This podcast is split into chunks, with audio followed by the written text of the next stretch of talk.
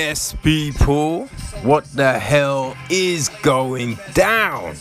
Welcome to a new episode of Echoes from the Goddamn Void. It's another week, and uh, yeah, we gotta talk about the shit that's happening, right? So, um, we're gonna do what we've been doing. So, let's get into things, and uh, yeah, we ain't pulling punches, baby. It's really crazy when you look at certain things and realize people don't learn. Like, people really don't learn from past bullshit. Okay, so I don't, I have no clue, like, how this all happened.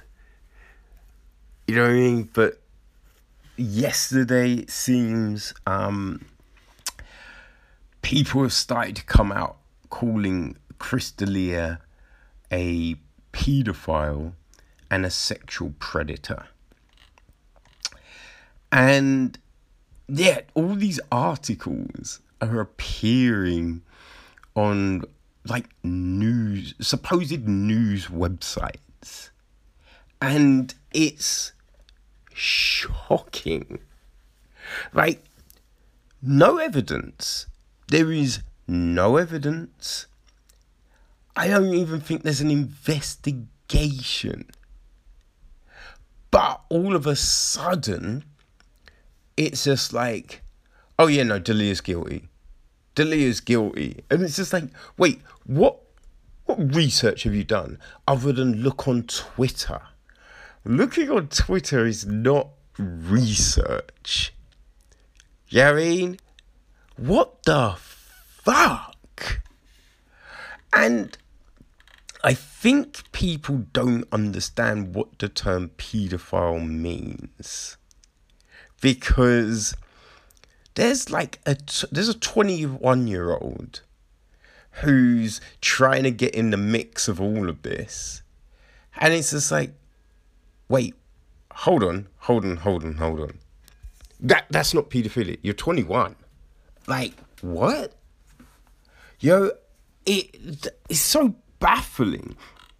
And when you look at it, it does seem like there's something going on, right? Because wait, for everything to be coordinated, because that's what it looks like. It's coordinated. So, right, why? Why all of a sudden have all these people decided to uh, do this? Now the world is kind of opening up. Comedy clubs seem to be, you know, opening up and that kind of stuff. Is that it? Because, you know, we've been sitting in fucking lockdown for months and yeah, no no word of this then. But as soon as you're in places uh, you know, opening their doors where you're trying to shut people down, like I don't understand a lot of this stuff. You know, it, it, it's it's a weird situation, right? Because look, I have I know it's different from state to state in the US, but I know for a fact in England 16 is legal, right? And that's not to say like you want to mess with a 16 year old, but 16 is legal right? And I do believe it is 16 is legal in play, uh, you know, states in the US too. Uh, so yeah, having people come out and say a lot of these things, and also we're see there, you know, when these screenshots are coming up, like we're only seeing like things from delete. We're not seeing the full conversation, firstly, and if you've got Photoshop, you can edit all of that shit. You know what I mean? So it's just like I'm not believing everything I see on fucking Twitter when it like pertains to something like this. That's insane. Right? And if these things are happening, go to the police. Right? If if these people are saying they've got this hard evidence, go to the police. Talk to them.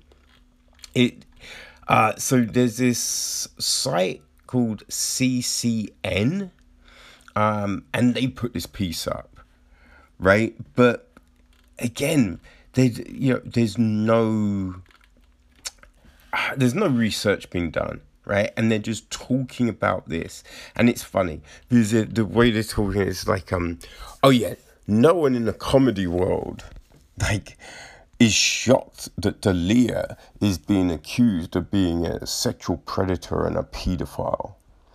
Like com- comedians are even piling in. And, and it's like, firstly, right? Some of the stuff that I've seen is straight up jokes. They're like, they're not piling in, they're not accusing D'Elia people have made jokes, which, yeah, that's what people will do make jokes. And they give examples of um, comedians who are going against D'Elia. One of them being like Amy Miller. Amy Miller is a motherfucking troll. you know, you know what I mean? It's like she's a straight up troll. I, I I've seen her comment on so much stuff and make up a lot of fucking stuff. You know, it's like, yeah, I, I, I wouldn't be classing that as a comedian coming, you know what I mean? Like coming at you and you know, the, yeah, this article is like um, oh, someone from um, you know, America's Got Talent, just like and and like you know, I, I think a big thing you need to find out before like all of these statements are made, right? Do these people like D'Elia? Because straight up you've got yeah i've always hated D'Elia and i'm glad this is you know finally coming. And it's just like wait wait wait, wait. you you're just biased. You know what i mean? Like you just want to see some fucking research done. Like one person and alex hooper wrote years ago on tv chris D'Elia told me i was a fucking weirdo I now know it's because my fiance is the same age as me. And it's just like, what? Like, huh? That is ridiculous. It's, it's just moronic things that people are, are, are saying and trying to think. Like, there's one article where someone's saying that um uh, I think it was a 21 year old and she's like, um, oh yeah, uh, I messaged Chris D'Elia because I knew he was in Vancouver and said, do you want to meet up? And he said, yeah. Uh, so we arranged to meet at a bar. He, I then get a text saying, oh, meet at my hotel bar. I could predict what was going to happen, but I went anyway. And it's just like, if that was the case, right? Firstly, what like there's people use Tinder like that. So you know what I mean? It's just like, look, you can't be, oh, I'm fine with people going on Tinder, right? And just trying to hook up. It, and then be mad at people for like using other things to try and hook up. Like, you know what I mean? You, you, you can't go, it's fine. Oh, now it's not fine. You just have to be, if someone wants to hook up, just say you don't want to hook up. It's as simple as that. Right? like you know, I mean, where's the like? There's there's no sense in you know. Oh, this is evil. This is bad. It's just like look, if someone just wanted a hookup, you know, they're in town for a few days, whatever. If it's not your thing, you just don't do it. But then to cast that person and go, oh, yeah, obviously, by these actions, they're the. No, doesn't mean that at all. And the other thing being, how the fuck do we even know this is true? Yo, people, there's a lot of people writing these stories going, oh yeah, like three years ago, um, oh, he said this to me, and blah, blah, blah. And it's just like, whoa, whoa. Wait, right. Where's, how do we know that is true? And, and the other thing, this is the thing that I don't get right now. Okay? When the Me Too movement hit, right? And you had a lot of people coming out and going, oh, finally, I can say something. You know, finally, I, you know, I mean, with all these people coming out, I feel comfortable talking about what happened to me. And I get the whole thing, right? It can be scary talking about stuff. You know, like not knowing, like, am I the only person this happened to? And was it my fault? Did I lead someone on? Blah, blah, blah. Right? I get all of that. But what is odd, right? You had all of these people coming out then. Then nothing. And I don't mean nothing, but what I'm what I mean is, right? You have all of these people now suddenly, you know, talking all of this. When it's just like, okay, why didn't you like there's been plenty of, other occasions for people to come out with this information. Right? But they didn't. And now you're you're you're saying it now. Like there's no logic to it. It doesn't make any sense. And as well, again, there's no evidence. There is straight up no evidence. Sending you know some supposed emails. Like and with the emails, right? A lot of it has been blacked out. So we don't know if at the end of the word it's it could have fan, it could have like how do we even know? Like, does this woman posted supposed screenshots of some emails, right? But again, no context to it. But just posted these two emails, and it's just like, yeah, we don't know if they were actually from him, and we don't know what led up to this thing. But yeah, onto those emails, right? One's like, do you want to meet up tonight? And supposed D'Elia's response is, yes, can we make out? Like, and the thing with that as well, look, I can imagine saying that to be funny, right? If you if you're joking around with someone, and they're like, um, and you just like, yeah, and let's make out. You know I mean? You're fucking around. That doesn't mean it, like, there's no context behind a lot of the shit that's being said, and it is odd. People are now also posting like things he said on his podcast or jo- or, or parts of jokes, and it's just like, do you not understand that that is being said to invoke laughter? that isn't a declaration. Like, what? So I, I just think it is very.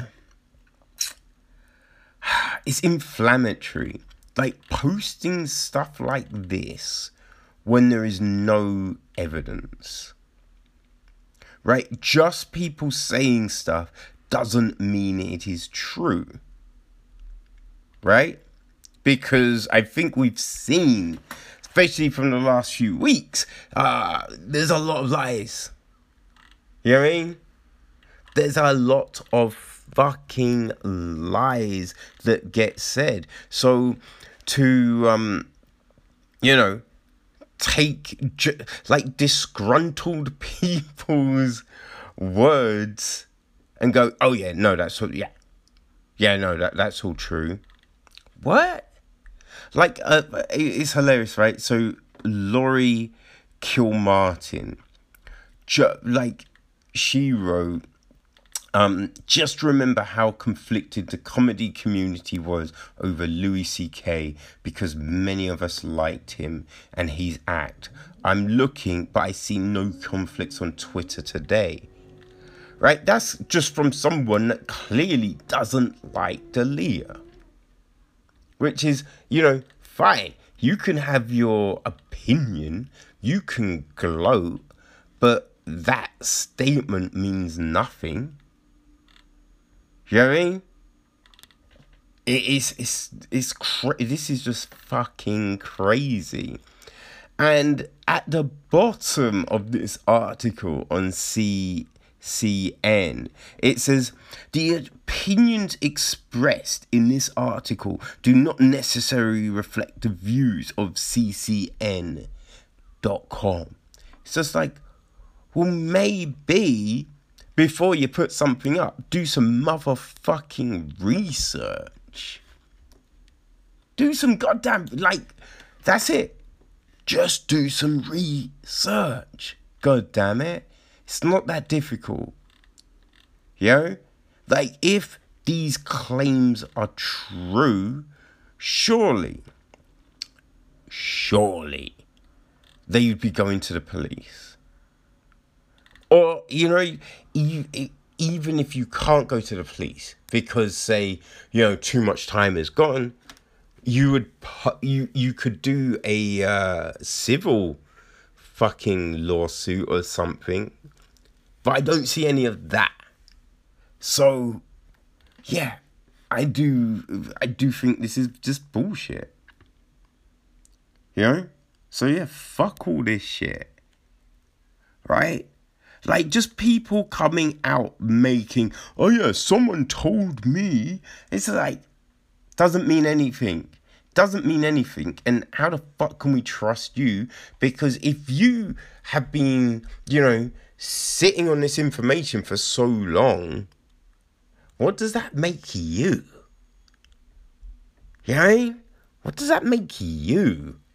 God damn it. It's just fucking like with everything going on, right? You see shit like this and you're just like, people are still shit. Yeah, people are still just straight assholes. It's insane.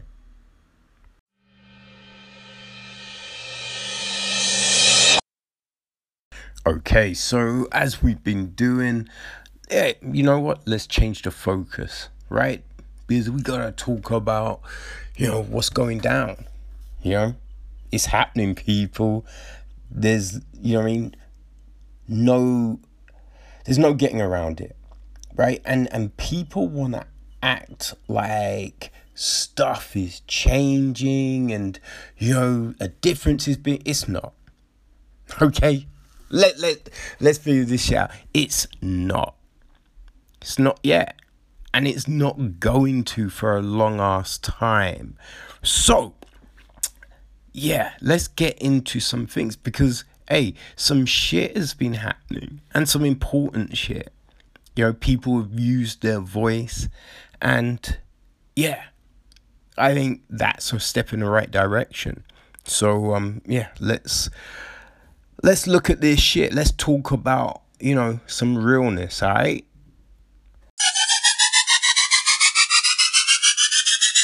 All right, so this is kind of crazy, right? So, um, you know, everyone's trying to do their their public bit, let's just say, right? So NASCAR came out and said that they are going to ban the Confederate flag from all NASCAR events, right? So they're banning the flag, and if people want to kneel during the national anthem, they're not to go against that. So people can, you know, the uh, you know silent protest during the anthem, and they're gonna ban the flag. Now, a a driver and team owner, Ray Ciccarelli, he wasn't happy. you know what I mean? He was uh, not happy about uh yeah the whole flag thing, right? So um yeah, he came out and said, Well, it's been a fun ride and dream come true.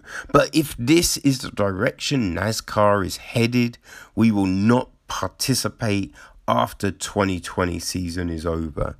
I don't believe in kneeling during the anthem, nor taking people's right to fly whatever flag they love. I could care less about the Confederate flag. But there are people that do, and it doesn't make them a racist.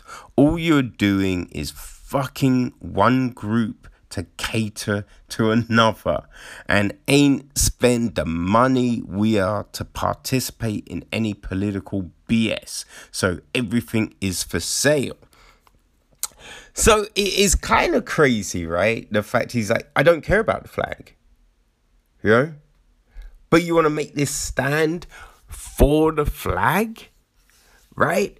And um, so since he said all this, right? Because obviously people are gonna go, huh?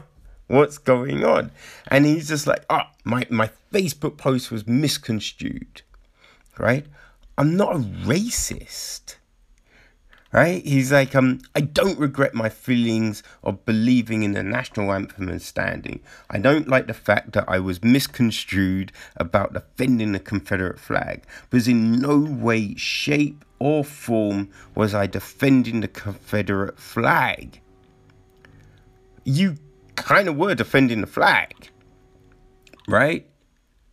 You know I mean? To say that you feel that people should be able to have the flag, you're defending the flag. And I will say, yeah, I am sure there is a lot of people out there that don't understand what the flag is, right? But I kind of feel that anyone that then finds out that they'd be like, you know what? I don't I'm gonna, yeah, I'm not gonna wear the flag. I, I need to get rid of that flag. You wouldn't want to kind of, you know, participate in that shit. so, you know what I mean? There's that. So, yeah, I'm, I'm, I imagine not everyone with the flag is racist, but do you really want to be associated with that flag? And to be like, you know, oh, you're, you're doing you, you, you know, you're just catering to one group uh, at the expense of another. Oh, right, yes. So the people that don't want to be reminded of racism, people that get racist shit thrown at them every day and just don't want to see that thing that was, you know, a symbol of a straight up group of racists. Yo, because, hey, they were racists. Yo, the people back during the war, like, they were racists. They all wanted fucking slaves. so, yeah, it's kind of as simple as that. You know I mean? Like, you can't deny the truth of it all. it was that fucking symbol. Jeez. And um yeah, so but now he's saying after's like, oh it, yeah, I'm leaving, I'm selling to my team, all of this. Now he's like, Oh, you know what? I'm I'm still considering whether I will. Just like what? Huh?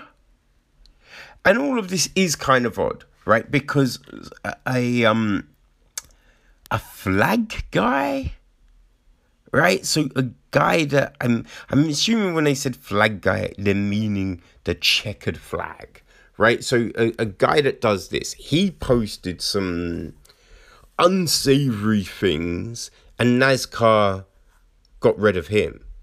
Right? They're like, yeah, we're not, uh, we don't want to be associated with that. So you kind of feel, right, with all of that, you you, hey, and uh, you know, I'm not, I don't believe in people getting cancelled and all of that, but if that is NASCAR's policy, then like I'd say you don't. Firstly, you you wouldn't let Ciccarelli, you know, renew his license for next year. I'm surprised they're even gonna let him continue to race this year. Because hey, I believe it was NASCAR that sacked one of their drivers because he um yeah, he dropped the N word on Twitch. So, you know, they do need to be fucking consistent about their whole policies and everything. Yo, you're you're either in it or or just stop. Stop messing around. You know what I mean? You can't be like, yeah, we support Black Lives Matter. But then just be like, eh, but this one's fine. We'll let this this situation go but no, not that one. You know what I mean? Like, what, what's going on, NASCAR? What the fuck is going on? Right? Make a motherfucking stand. If you're in it, if you're about change, yeah, stand the fuck up. It is funny, right? So, you know, kind of leading on from the flag that, uh, you know, everything going on, right? And you think if if someone just stepped up, right? If someone stepped up and enforced just enforced the law. Yeah, because there's all these people getting away with bullshit. Just enforce the motherfucking law. But no, don't won't do it. Right? You've got Trump like calling protesters, peaceful protesters, like enemies of the state and all of this. So he's quick to do that, but not actually make any fucking changes. But he's now come out and said, right? Because US soccer overturned a ban on um, players being able to kneel during the anthem, right? Um, so they did that, and the NFL have said that they are fine with people making uh, peaceful protests. And um, yeah, so Trump has um, said that if these people kneel, he's not watching. Yeah. Jerry, it, it's just like do something, motherfucker. You're like you're the motherfucking head honcho. Do something. Because it's clear why people want to kneel. I think everyone has made that pretty fucking clear. They are kneeling because of police injustice, because of all the killings. That's it. So, hey, how about rectify that? How about make that change? How about when the police try and cover all of this shit up, you make wholesale changes. You know, clear the bureaucracy, clear the BS. Then no one's gonna be kneeling. You know, because you've helped try and start with fixing the issue. Because look, I don't think, yeah, it's gonna get fixed overnight. Right? But you can make inroads into the situation. So, hey, why don't you do that instead of, you know, grandstanding and making your just ridiculous statements? Because, hey, who gives a fuck? Who give and do you think right the, the, these players during the games are thinking to themselves, "Oh, wonder if Trump's watching today." Ah, I'm gonna play my A game because Trump might be watching. No one gives a fuck. Right? So, hey, you want to send out a tweet saying, Oh, I'm not gonna be watching NFL or US soccer. Oh. Right? Yeah, good on you. Feel proud of yourself, son, because no one gives a fuck. Right? Do what your job is. Make motherfucking change. All right, so I don't know if anyone's seen this, but a, a video was circulating, um, and it was from X Factor, the UK singing talent contest thing. I think I feel that's what it is, right? Uh, but yeah, so there was a girl on it called um, Misha, Misha B, and after she sang, right? You had a couple of the judges like just attack her. Like one, this Louis Walsh, right?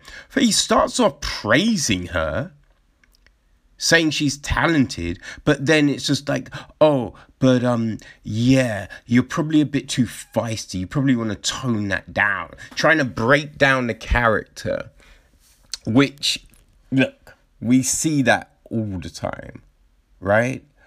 Oh, you're being too loud. Oh, you're you're like all of this shit. It's just like stop it, stop it. You know, but so we see that then this Tulisa, like, who wasn't an incredible singer in her own right, but for some reason she's a judge on this show and she attacked like she's like oh i've been i've been told that you've been bullying people backstage. And it's just like wait what the fuck are you saying? You mean something that you know normally would have been addressed backstage. Like you know that kind of thing wouldn't be addressed on stage. And as far as i'm aware right? That's never been done. Right? They don't do, they wouldn't do, they've never done it to anyone else. So, like, that went down. And it was only uh, Kelly Rowland and Gary Barlow that stood up for this girl. And uh, so now, like, this video went round, and you had Tulisa come out and say, oh, that she's not racist, right? That the attack had nothing to do with race and she hasn't got a racist bone in her body, which, yeah, like a racist isn't gonna come and go, yeah, you got me. Ain't those darkies. God damn it. Ah, you foiled me this time. No! Obviously not. You're gonna deny it. But the, the, the crazy thing about the whole situation, right, was in the response. If if you are sorry, right, if you are sorry for what happened, you would have just you would have come out then. Like, firstly, you know what I mean? You I mean you would have come out when this was circulated.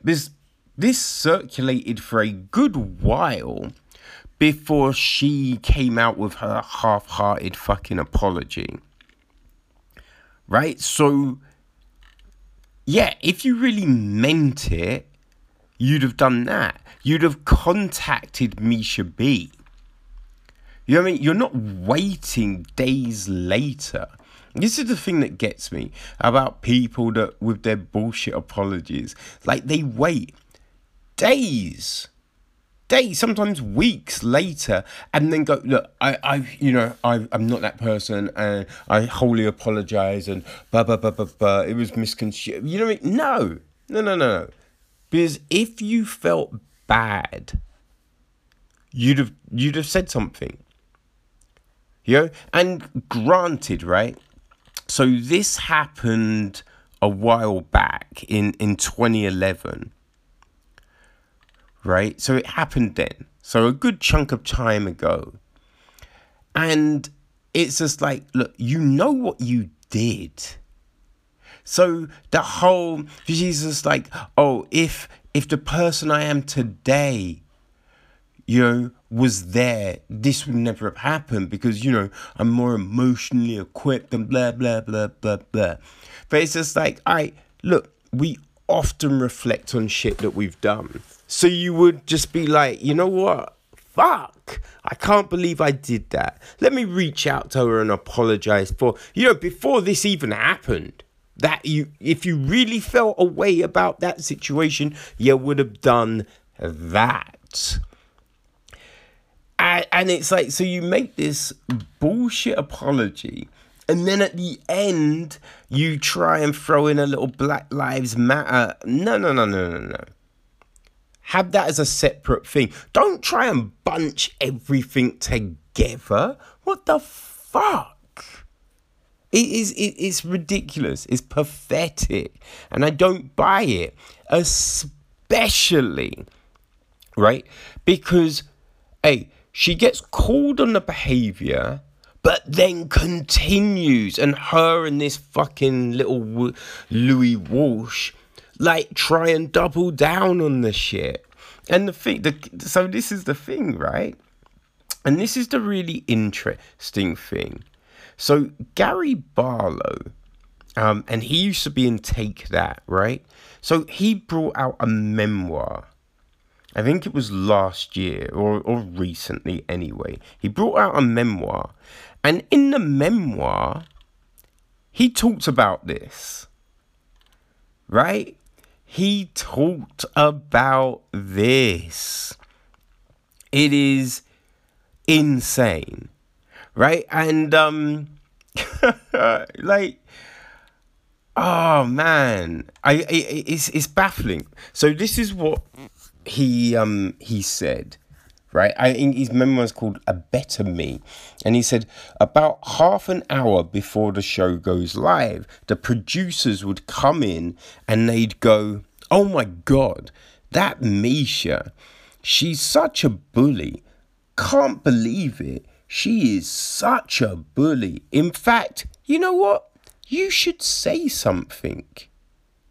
You should say it on air. You know, she's just bullied everyone week. Hmm. You know what I mean? How, like, how crazy. So that was written in his memoir.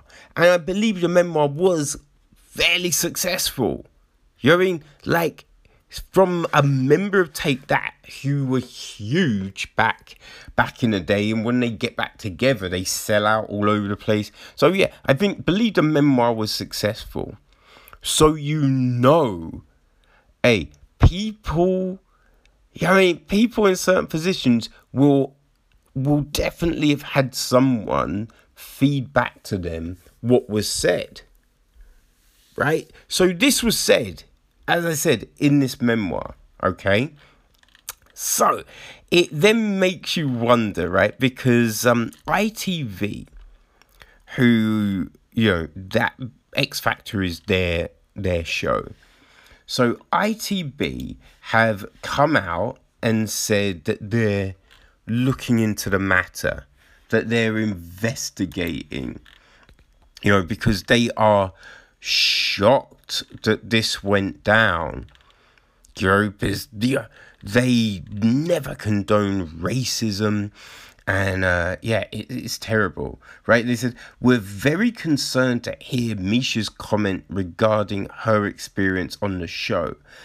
And um, suppose they reached out to her, right?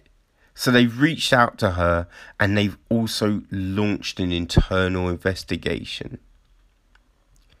It, it's like, what are you talking about? This happened live. It happened live and you did nothing, right? So a, a guy writes it in his book and you did nothing. But because of the current climate and the fact that this was all over social media, now, you know I mean? Now, you're like, oh shit, we better. Yeah, let, let's you know say we're doing oh yeah yeah we know we're looking into the matter we're holding an investigation come on come on. Like, what is the um you mean? Like hmm. Come on. Do you I I, I, I would bet that they come back and be like, uh, you know, the findings are either inconclusive or we found no no uh, instance of racism or blah blah blah blah blah. Jerry, like it's it's gonna be nothing. No changes are gonna come from this.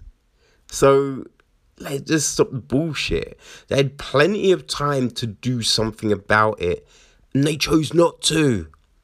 They chose not to. So what does that tell you, people? What does that tell you about motherfucking X Factor? Hmm? Yeah says that they're full of shit. Ugh. Right now, we, we're seeing a lot of companies scramble, right?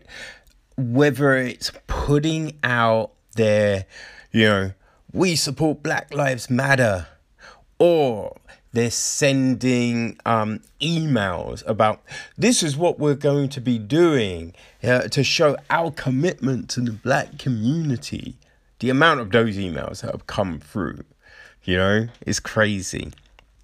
But you you knew we were gonna see like changes with TV. And yeah, ABC. ABC. They have come out and the next season of The Bachelor is going to have a black lead. Yes. They are calling it, you know, the first time in its history. You know, The Bachelor, ABC's hugely popular reality series, will feature a black lead. And you're like, what they don't understand is it just looks bad. It looks so bad, especially the fact that, you know, The Bachelorette did the same thing in 2017.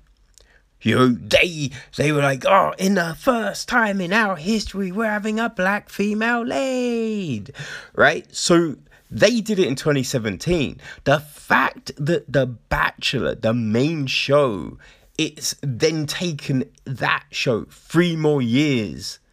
It's kind of like, huh? What?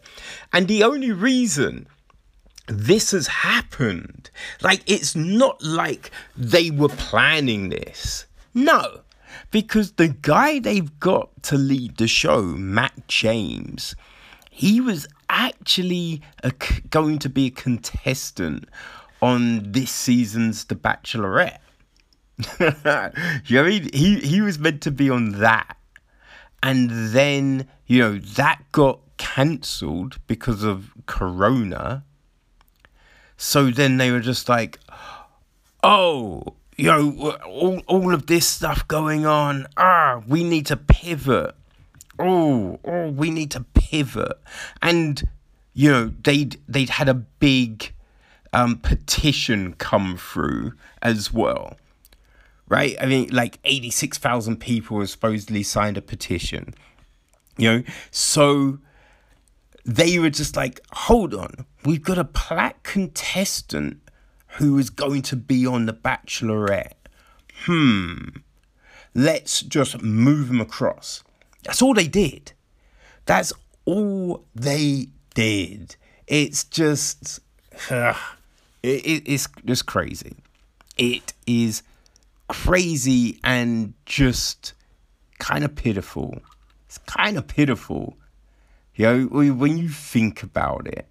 And also, think about how what's the diversity of the contestants right how many black how many asian you know how many indian like you're like what is the, the you know the breakdown of diversity for contestants it's not huge so like come on like, what you're doing isn't revolutionary. You're not breaking boundaries here. You're you're scrambling to try and stay relevant. That is it.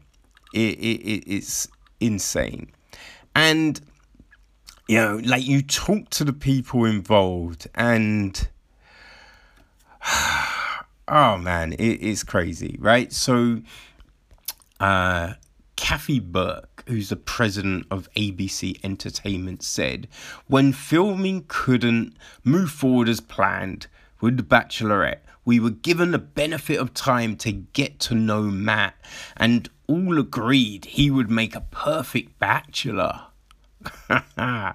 we know we have a responsibility to make to ensure the love stories we're seeing on screen are representative of the world we live in. Well, this has always been the case, but you didn't care before. You're, you're really like, you didn't give a fuck before. So don't try and act like, yeah, this has always been an ethos of your show. But it's not. Like, The Bachelor, you know, it, it, it's been going on for a long ass time. And you know, they had a lawsuit against them in 2012. Right? They had a lawsuit against them in 2012 uh, by two contestants, right? Who, um, you know, claimed there was racial discrimination on the show, right? And the lack of diversity was like a mandate from, you know, the, the producers right? And they lost that suit. But that was brought to their attention then. So, still, after that fact, they didn't put a, a black guy as the lead on the show. You know, so for um, you know, Miss Burke to try and say it's our responsibility to make sure the love stories we see are representative of the world. No. Let, let you know, let's not make this shit up. It's embarrassing. You know, what we're gonna get is the 25th season, and this is the first time. The first time you know, I mean, like, look, it's it's been on since two thousand and two. It's it's ridiculous. You know, it is real ridiculous. I don't, I don't know what else to say about it. You know, it's embarrassing, and yeah, the fact that people, you know, try and act like it's not. Come on right? So you've got the guy, right, Matt James. He um you know, he said that the casting is a step in the right direction. I don't think it's ever the wrong time to do the right thing. Come on, man. Like, that was his moment. He, he's on Good Morning America, and that's all he had to say. It, it, it's like you had a platform to really break it down, but you are that like eager. You're, you're that eager to be on the show. That's what you're gonna say. Ugh. It's a joke, man. It's a joke. But yeah. Whoa, The Bachelor has now got a black lead. Hooray. looks like racism is dead. oh man. Yeah. Great times. See, people have been asking, like, I keep on seeing the questions you know, why are people still protesting? You know, why does everyone think there's systematic racism? You know, why do people keep saying that institutions are racist? Right? The people keep on questioning and people asking these things, right? So it, it, it's crazy right? Because like everyone seems to think that people kneeling or throwing up a Black Lives Matter banner post that that actually means something that that signifies change well you know there's got to be intent behind the action. And a lot of times this shit is done to placate you know? So, um, in New York, right, a Lieutenant Robert Cattani, he, um, you know, he was out and there was protesters and they were saying kneel with us kneel with us so he took a knee took a knee and everyone thought it was great everyone applauded you know, took pictures.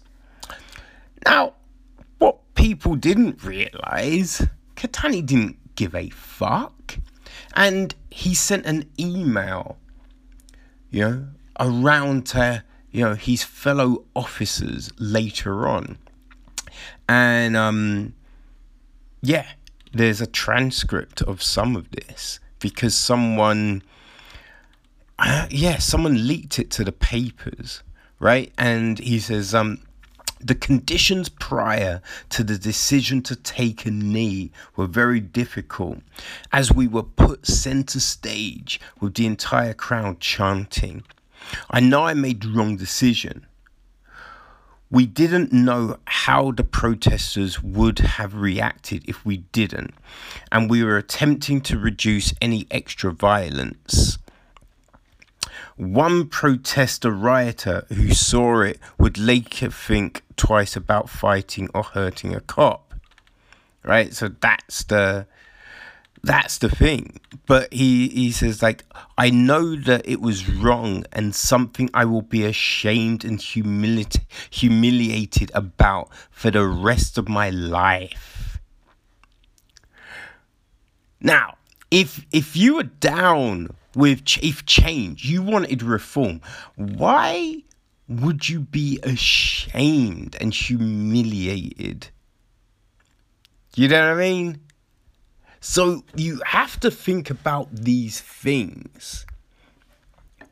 You really have to think about these things because, yeah, there's a lot of people that, you know, are acting a certain way right now, but hey, they haven't changed. What's inside is still the the foulness that always was there up until this point. Like other stuff that's happening. So in northern Mississippi, in Lowndes County, right? Um, one of the supervisors there, uh, they so there was a discussion about moving a statue of uh, Columbus from outside a courthouse, I believe, and you know. The vote, it, it, a narrow vote was to leave the statue where it is. And um, yeah, this uh, a Republican official, a Harry Sanders, you know, he said, you know, after the meeting, after everything went down, right? Um, you know, other groups of people who had been mistreated in the past, like the Irish, Italian, Polish, Japanese immigrants were able to successfully assimilate. But black people aren't. He said the only ones that are having the problems, guess who? The African Americans. You know why?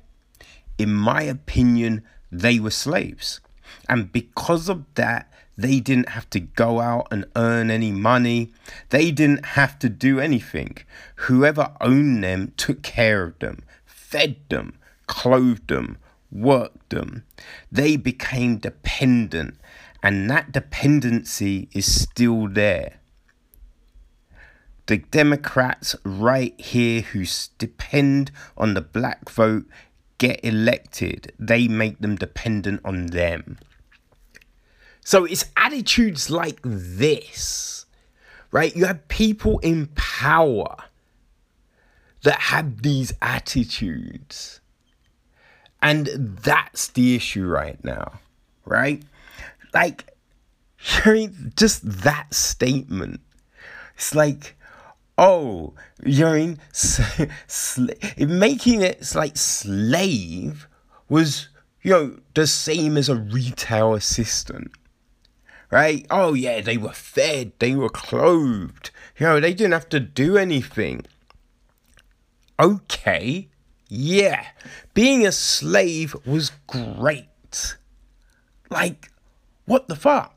But the problem that we're having, right? So, some people are so comfortable, so comfortable knowing that nothing is going to affect them that they can come out in public and say this kind of shit.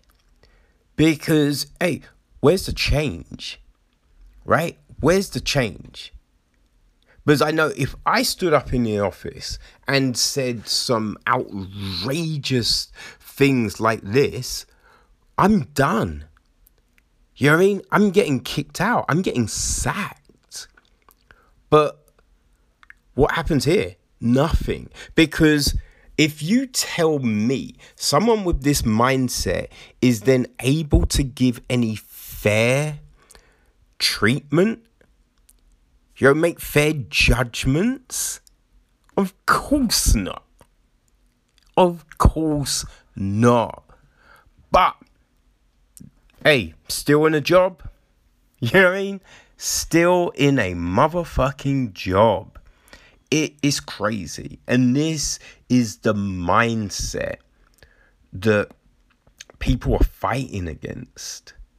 You know, it, it, it's this, right? And, you know, I don't know if there's any change.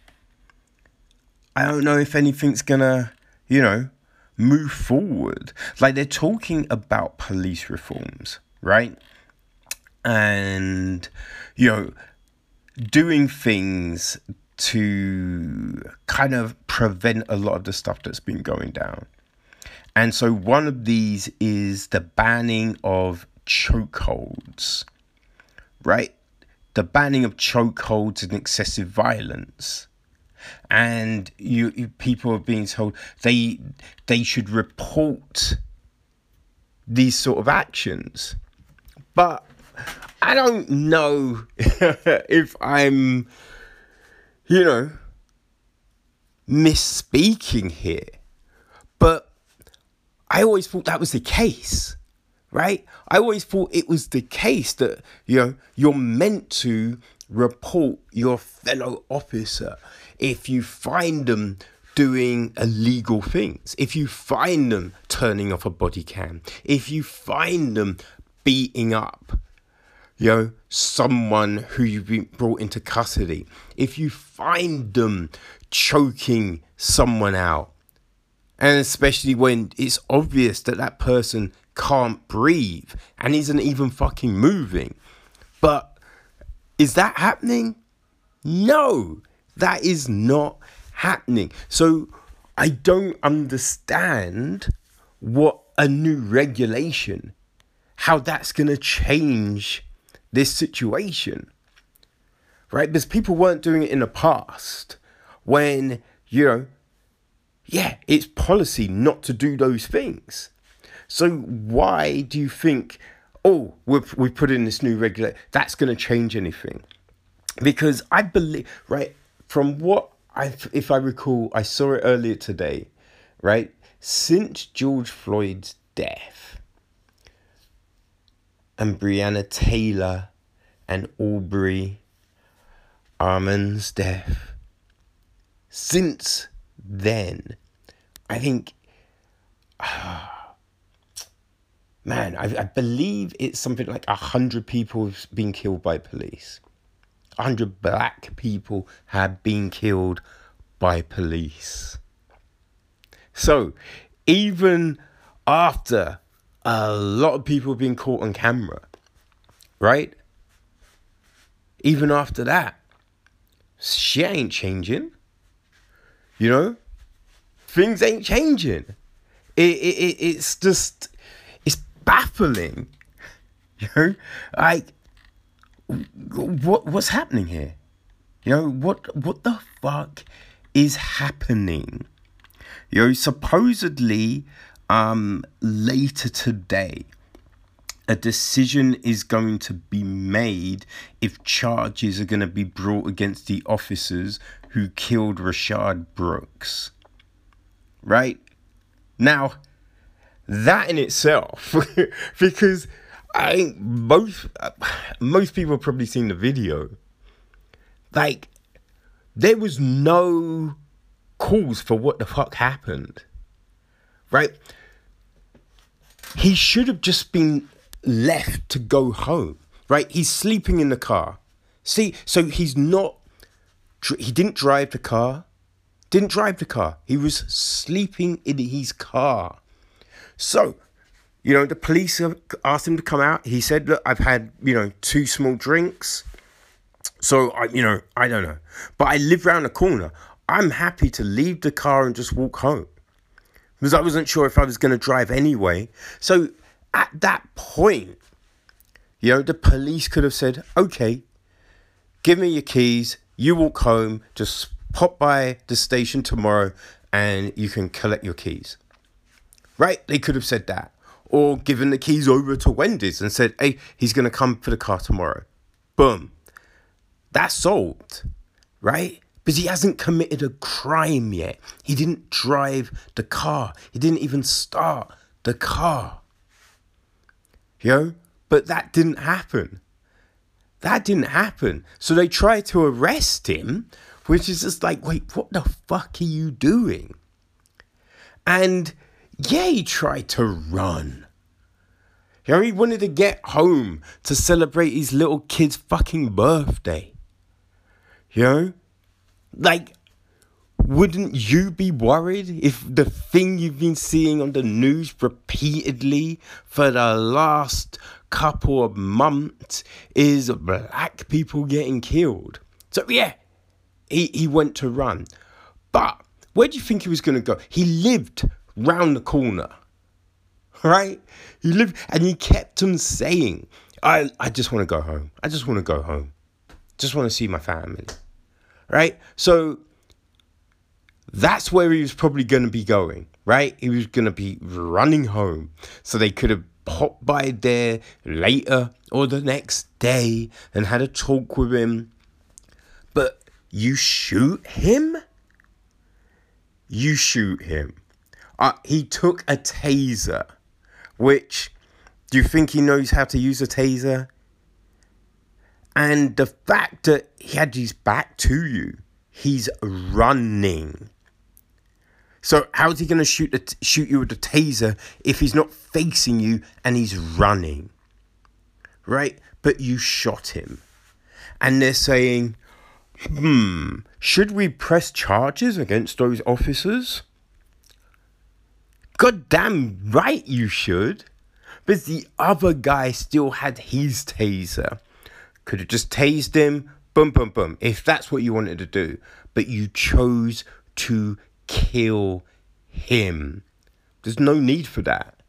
There is no need at all. And especially when uh, this, this is great. I think it was this, either the same day or the next day, right? There's a video that was playing all over Instagram because that's where I saw it. Of um, I believe it's a white guy, right? Definitely not a black guy.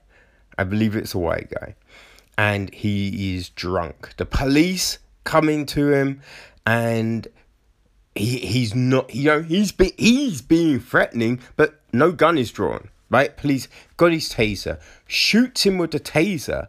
The guy just charges at the policeman, right? Doesn't seem to feel the taser, charges at the policeman, knocks the policeman down. I think he hits the policeman, right? Then jumps in the police car. Still, no shots, right? In the police car. And it's not like he drives off straight away. No, he, he's sitting in the police car for a minute then I, I forget if it's he goes, you know, takes the car at the officer first, but yeah, then he drives off, right? Eventually drives off. No shots fired. And do you know, how many times we've seen those videos? We see those videos all the time, right? A white person, you know, can mouth off to the police. A white person can walk towards the police. Right? A white person can threaten the police. Never shot.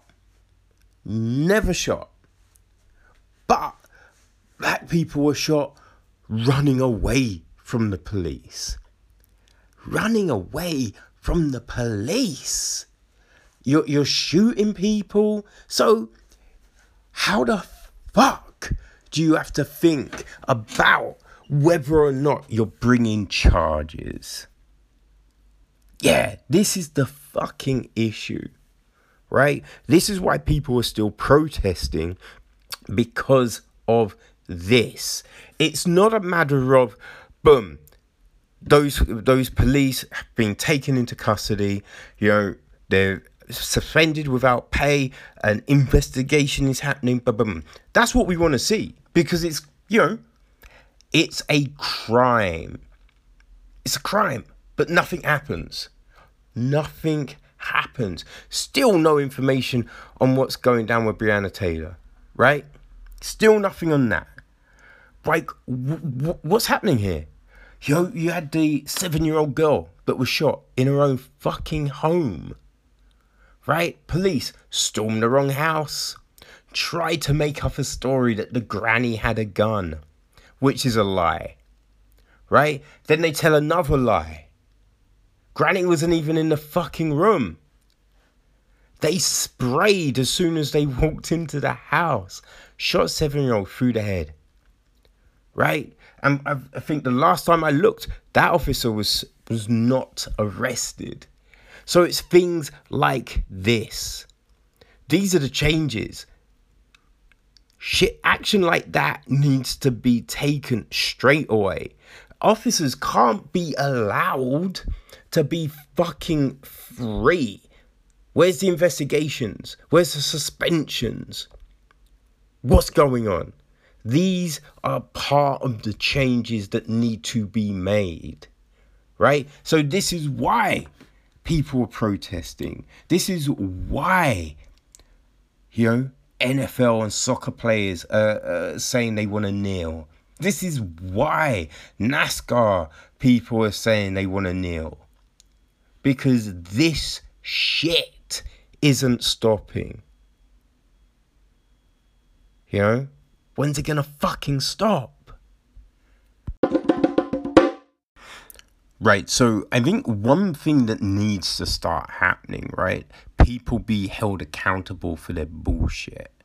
And, you know, people need to, you know, call out the bullshit, right? Because everyone's talking about, oh, yeah, I, you know, I like that motherfucking video those asshole, you know, actors and actresses put out which is like, oh, I'm no longer gonna sit in a room and let this happen. I'm no longer gonna just stand by. So, yeah, for years you've been assholes. You've now just outed yourself. Well done, motherfuckers. But, um, you know, today, right, uh, Nicole French, okay, so on Twitter is what Nicole underscore says love you know, she um she did a good thing. Right? She's in a Facebook group with I guess it must be I don't know, production. It must be a production kind of group, something like that. Because in it a editor, right? A black editor um, put a post up asking um, you know, if there's other black editors he wanted to connect with, you know, network, I guess trade, I don't know, stories, get inspiration, look for ways in which, you know, they can maybe implement a change. So he put this in a group that was for editors and it went down.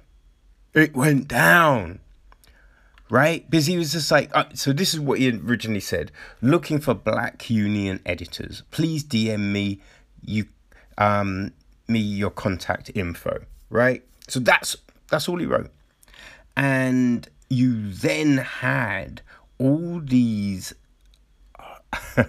all these other people, right?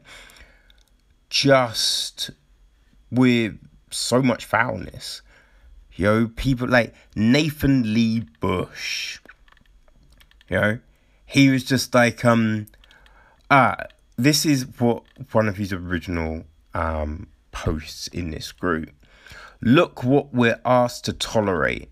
The people openly and proudly practicing racism are the ones calling everyone racist to shut them down and anyone who dares speak up is cancelled, their livelihood and dreams stripped from them by the braying mob. White people, it's time to speak up vehemently against the anti white racism so proudly displayed here and in the culture before it's too late. This is about more than your career or the next agency gig. This is about the country you and your kids live in. Free speech is a use. Um, free speech is a use it or lose it proposition. Be brave and stand up to this intolerant mob trying to shut you down. It's now or never. Yeah. That's what this arsehole. You know, that, that's one of the lighter things this arsehole said. Right? It, it, the, there's so many messages of hate so many messages of hate from people who are then going on about all the all the all the gigs they you know work on. Like there's what and the crazy thing is one is working for Shonda Rhimes, right? You know, he's working on Grey's Anatomy and all big shows like that. So these guys, these are people working, right? These are people working and someone, uh, a young lady, she was like, "Well, I've you know."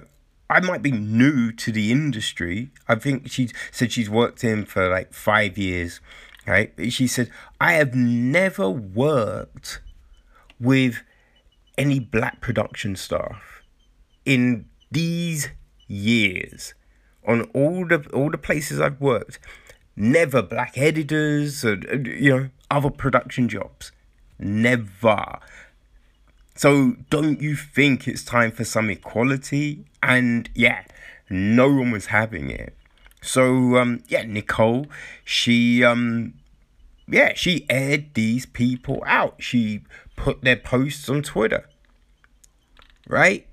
And hey, if you're brave enough to talk this talk in a motherfucking group, yeah, I think it's fair for you to be um, aired out. Because, hey, these people are working on big shows. You know, as I said, look, Grey's Anatomy, Scandal, stuff like that. And they might be in position to bring in new people. So if they're only bringing in other white production staff, yeah, that's a problem. That is a fucking problem. And, uh, you know, it, it, it shouldn't be happening. Really shouldn't be fucking happening. And I think a great thing, right? So, Ava, Ava DeVal? It's Ava DeVal, right? Ava DeVonye. Ah, I'm really bad with pronunciations at times. But yo, she saw what was going down, and yeah, she's like, you know what? Yeah, speak your speak, but now it's out in the world, and you don't get a, you know, you don't get a gig. You know why? And a few other people have now, you know, said the same thing. And yeah, these are the changes, right? You you spit your racist, you know, your racist diatribe, that inner monologue, then yeah, that's not that's not wanted. That's not needed. That is problematic. Because no one's asking for, you know, handouts.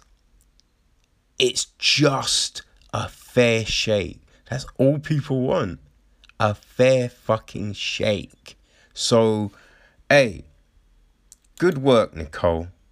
Good work. And hopefully, yeah, we'll see some changes, right?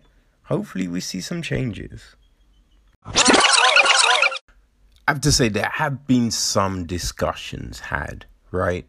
Um, I think it was Sean McKeever. I think it was Sean that said this, right? Um, I would ask him, but you know, uh, time difference and all of that. But um, yeah, I, I think he said a few weeks back, right, that with everything going on, this is the perfect time for people to change some of that bullshit that's going on right? So, you know, like Washington, maybe change the nickname from the Redskins, change your logo, you know, things like that. But uh, I don't know, because from past comments, I do not think they're gonna do it. Right? They should do it, but yeah, I don't think they are. And yeah, there's a few other other you know, franchises with these problematic names. And the thing is, right? It's where was that rooted in? Because it, it, you know, it's not affectionate. It's not nice. So why stick with it? You know, plenty of teams have changed their name, changed their logos, changed their mascots. So, eh, why don't you do that? You know what I mean? Make that change, make that step. So one one franchise that is doing this is Aunt Jemima. Yeah. you know, I didn't think I would see this, but yeah, Aunt Jemima, you know, the pancake syrup, they are uh, gonna be changing their name and changing their logo, which is, I mean, that's great because it is some bullshit that that had still been going on for all this time. Right now, the brand started in what 1889. So, yeah, you can understand at that time, people didn't give a fuck. But, you know, right now, it's just like, how the fuck is that still a thing? Right? How has that not been changed? Yeah, it's baffling, right? It really is. And um the the funny thing is, right? The funny thing about all of that. So when PepsiCo brought Quaker Oats in 2001, yeah, 2001, right? So they could have changed it then, but they didn't. And, you know, their chief executive, Raymond Laguarta, yeah, well, their chief executive, he he wrote, um, he wrote in a piece in Fortune, right? The journey of for racial equality has long been a part of our company's DNA. Hmm. Is that so, Raymond? Is that so? So why the fuck did it take 19 years to do this? You know? If it's always been part of your DNA, like, surely someone would have seen that and gone, that ain't great. Maybe we should change that shit. But you're only changing it now, and I can guarantee if all of this, you know, uprising wasn't going down, you wouldn't be thinking of changing the name or the logo. Everything would be same old, same old. And you know it. But, you know, it's good that it is happening. It might be for some fake ass reason but at least there is going to be a change.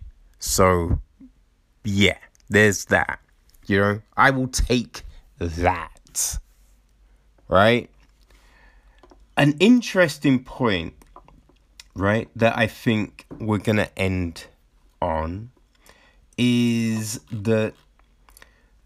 So, George Floyd's brother, Phineas.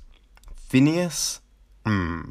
I think it's Phineas, right? So he um he put a, a you know he made a call out to the UN to do something about all the killing, about all the injustice that is going on, right? So he, he called for that. Now, interestingly enough, okay, so um, Burkina Faso called on a, a meeting at the UN uh, to kind of talk about just the unrest that is happening around the world. Because every country seems to have risen up. And when you know, when we say every country, let's see, you know, the black people in every country. You know? Uh yeah. So it's interesting, right? What what's gonna happen?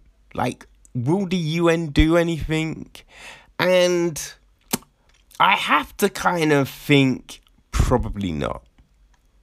Right? Because this is the thing. Should it take, you know, some of your members to call for this?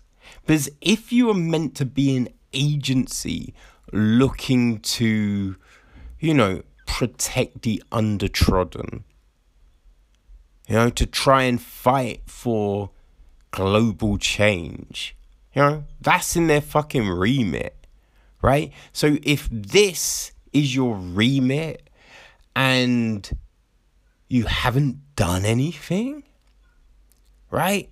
You haven't done anything, even though it's your remit. Yeah, makes me think to myself, they don't give a fuck. They don't give a fuck. Interesting, right? But I will say this because I feel we need to end on a positive note, right? I will say this, okay? So the BFI sent out a letter.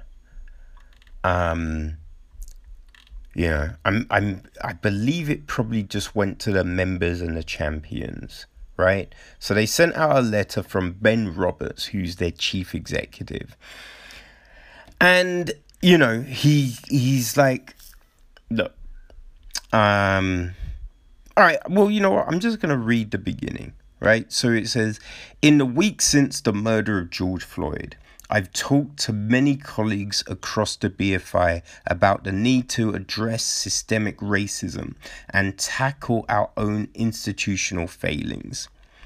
At the BFI, we are united against racism, but we have not been actively anti anti racist. I think that says.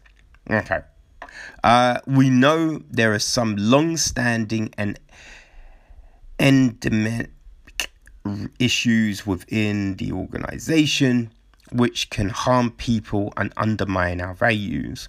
Whilst we are not alone in confronting this truth, it is critical that we have uncomfortable conversations, not just with each other, but also with those who have been marginalized or ignored. So, yeah, you know, it goes on, right? And they then, at the bottom of the email, list a, a, a, a few things that they're looking to change. And I think one thing that is definitely interesting is one of the first points, right? And it's like um says we create barriers by demanding work experiences not always available to people of color. Right? So they're saying they're going to recruit review the recruitment process and make some changes. And I feel that's important, right? Because this is the thing. Trying to get roles, right, in some sectors, it's real friggin' difficult. And you can go on as many interviews, you can have as much experience, you know, in your field and still not get a look in.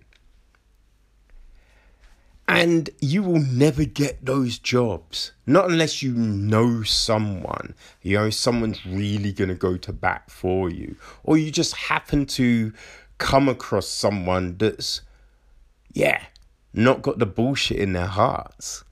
Right? So to get, you know, experience within the sector, it's going to be hard to find. Especially if you're of a certain age right? Because now there are schemes, right? There are schemes, there are initiatives, but they're usually for 18 to 24 year olds or, you know, 16 to 21. Never anything older. So, you know, what happens to the people that missed that? Right? So they cannot get jobs in these fields. So I think it's a good thing. It's a positive change that they realize this, and yeah, they're looking to um, make some amends, you know, to their procedures. So yeah, I think that's a, a positive note to end this section of the podcast, right? So yeah, you know, even though fires are burning all over the place. Hey, maybe the wind, well, not a full wind, but you know, there's a little a little gust that hey, if you stand still enough, you might be able to feel. All right, let's move on to some other stuff. Yo, people, everyone wanted to doubt the last UFC fight night. They thought Eye v Calvillo wasn't a great card. But trust me, people, we had some goddamn fire fights that night, right? And yeah, Chin Check this week will be breaking them all down. So check out this episode. Uh, once you've done with this, do you know I mean? Go share it with your peoples, have some fun, and then remember, we will be, um, you know, predicting the upcoming Blades v Volkov card on Friday. All right. So uh, yeah, check out this one and um, enjoy it, people. Have fun.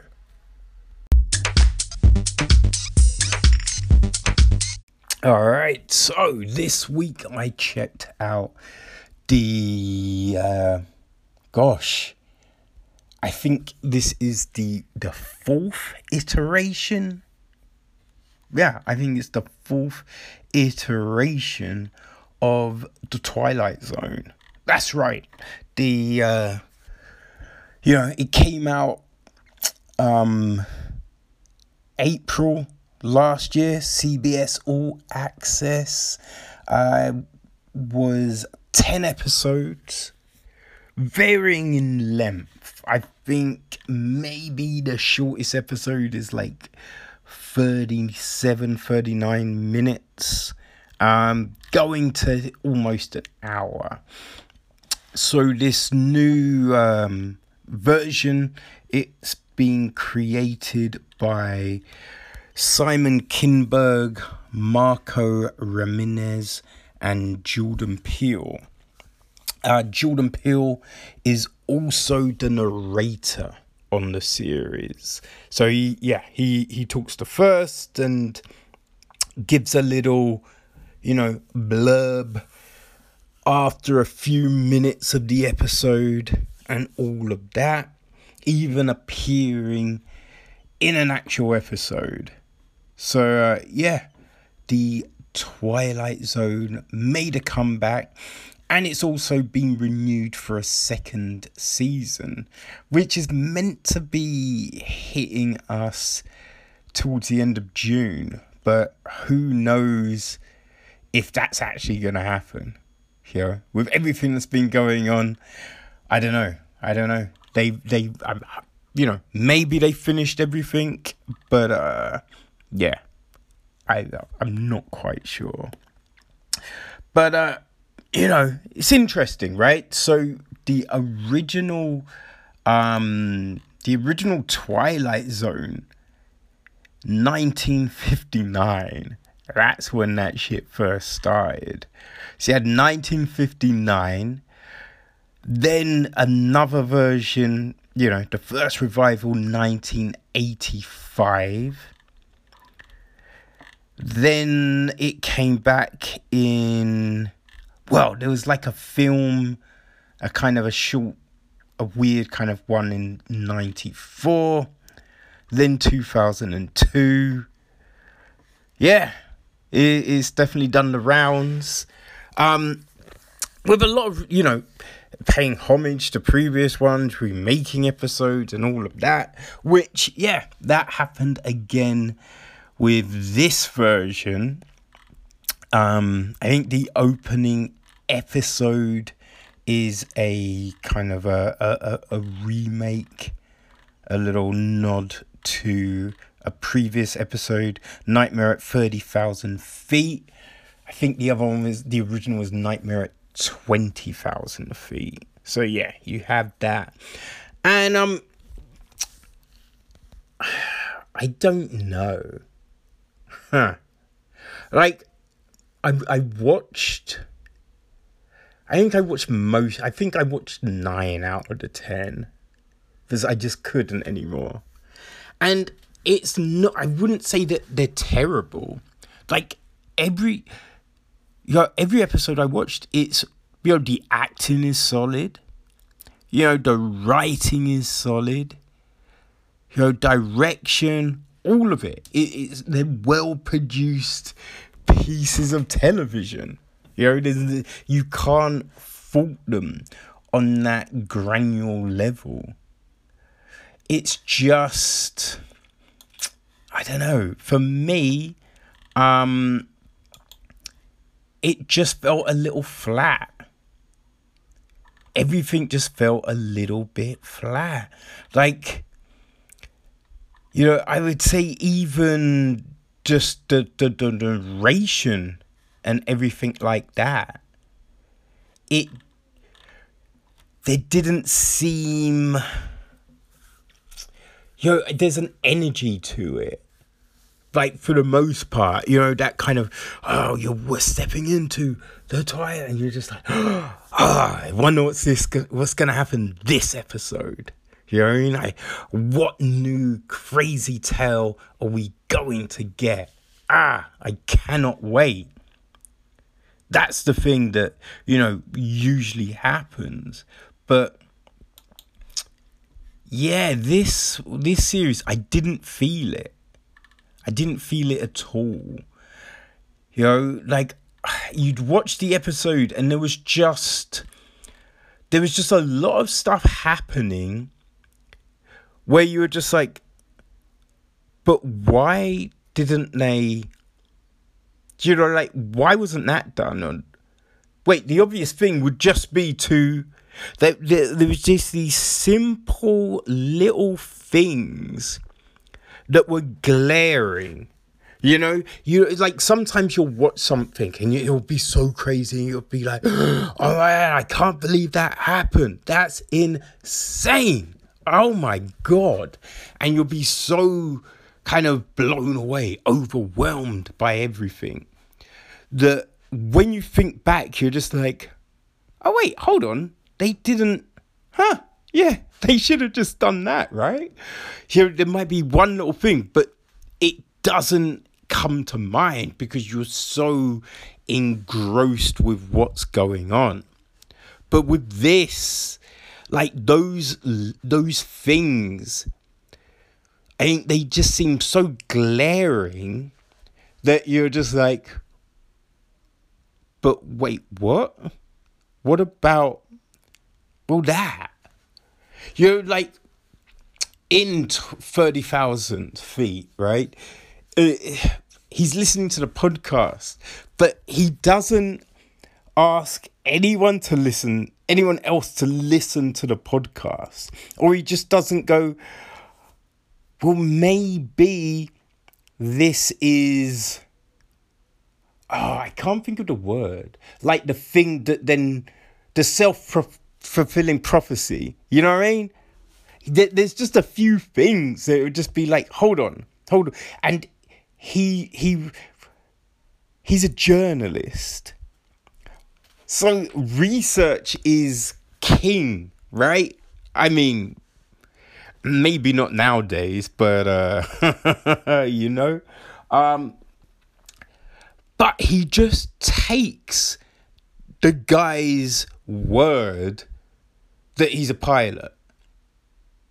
Even though, like, he says some stuff that doesn't add up.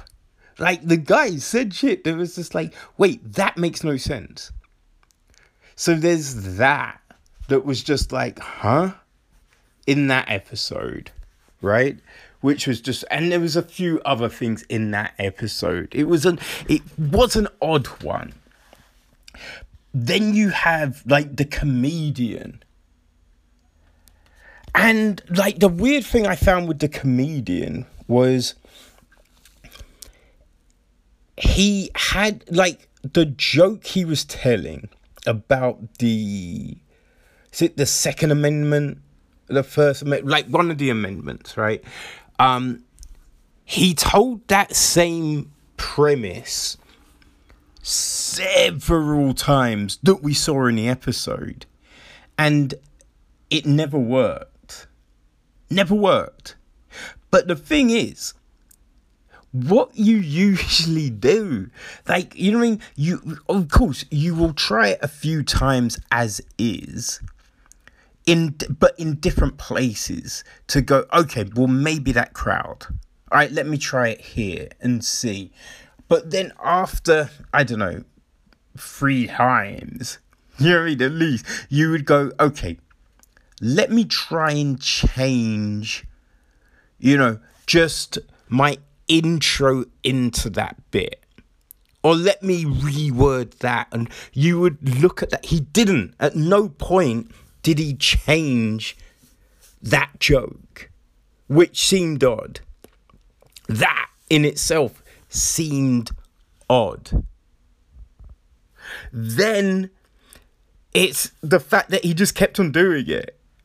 Like, uh, oh, more times than you would expect. Just kept on doing it. And it was like the thing he was told, like the thing he was told that he could do, to, which would get him to success, which was pretty clear. And then he was just like, wait, I didn't know. I yeah, I didn't know that that's what. And I just like, well, mm, it was pretty clear. You could pro like you knew what was gonna happen at the very beginning when Tracy Morgan tells him the thing. But it's like it, it didn't have to be what he was doing with it. Like that was the odd thing about it. There was it, there, there was different approaches that could have been used that would have still kind of got him what he wanted. It was like it was weird that nothing else was explored because the other things were so glaring. That was kind of the odd thing about that episode for me. You know? Like, you then go replay, which is an episode that's kind of, you know, definitely plays into a lot of, well, I mean, to say it plays into what's been going on, but, you know, to tell the truth, it's shit that's been going on for a long ass time. You know what I mean? But the but the weird thing about that episode for me, I mean, it was a few things, but the end, right? It was like, okay, you got him to college, but what about, like, why then is that stopping everything? You know, because you you were being shown the fact that it's systemic. You know what I mean? It's like whatever you try, these racists are going to be doing what they do. So, getting him to college, the fact that you're saying come home every weekend, well, you don't think he is then going to face trouble like coming home. Like that was the weird thing. It was just like you get him to a place, and then what you're saying that there was never any issue after that fact. That's what didn't make sense there. Because, you know, we know that's not true. We know that, look, if these people have that agenda, it's not just going to stop. It's gonna continue. And then at the very end, you knew what was gonna happen with the little girl. Like you you knew that was gonna happen. It wasn't a big like man, I can't believe yo, what? No, you you, you knew what was going to happen. And you kind of suspect what will ha- what will what happened what we didn't see you know what I mean? Like he leaves the house and it's just like, well, okay. So, yeah. You know, it was just a bit, you know, on the nose, all of that. I think one episode that was, it was interesting, but like it got really interesting. But at the very end, like Six Degrees of Freedom that was an odd one because we have like all of this stuff, which is like it's fine. Look, you you can tell a story. You know what I mean. You it doesn't have to be all flash bang wallop bash. You know what I mean. Like you can have all of that build up and everything, but it was literally we don't really. I don't know. It didn't get going until the end credit bit, which was odd. It was like so odd that essentially that's the you know really the first time that that was kind of really put out there. And you're doing it in the end credit. Like you, you know what i mean? You just kind of feel why wasn't there more hints know we we just got these oh the person's crazy. But that was it. Like the you know it just seemed like a weird way to tell a story you know? And uh like two episodes well you know like blurry man it was fine but it just seemed it seemed odd that she goes onto the set that seemed odd and the the real weird thing about Blurry Man is when you find out what Blurry Man is, it's just like okay so why would that have been like that then? You know, if you're saying Blurry Man is, you know, then it doesn't make any sense why yeah, the, basically most of the episode happened in the way it happened. I don't know if I'm missing something, but that's what it felt like to me. It just felt like a weird. Wait, what? You know, I mean? like if you're saying it's this person, then you can have weird shit happen, but why would it be in the fashion in which you've just shown it? It doesn't quite add up. You know? Like, not all men just seemed mad patronizing. You know? Like, when you had the guy at the end just be like, I chose not to. And it's like, wait, what? Oh, so you're just saying that everyone else is an arsehole, but you chose to be a but like come on. Like come on. You know it was it was just a bit that episode just was a bit much. Just a bit much. Because look you could you can have it but it has to be more you you have to show more than one person going i'm choosing not to be this because not everyone's an asshole you know I mean? It's, it's just like there are assholes out there for real. But to kind of have it like, oh, only this one person chose. No, yeah, it was just a bit, huh?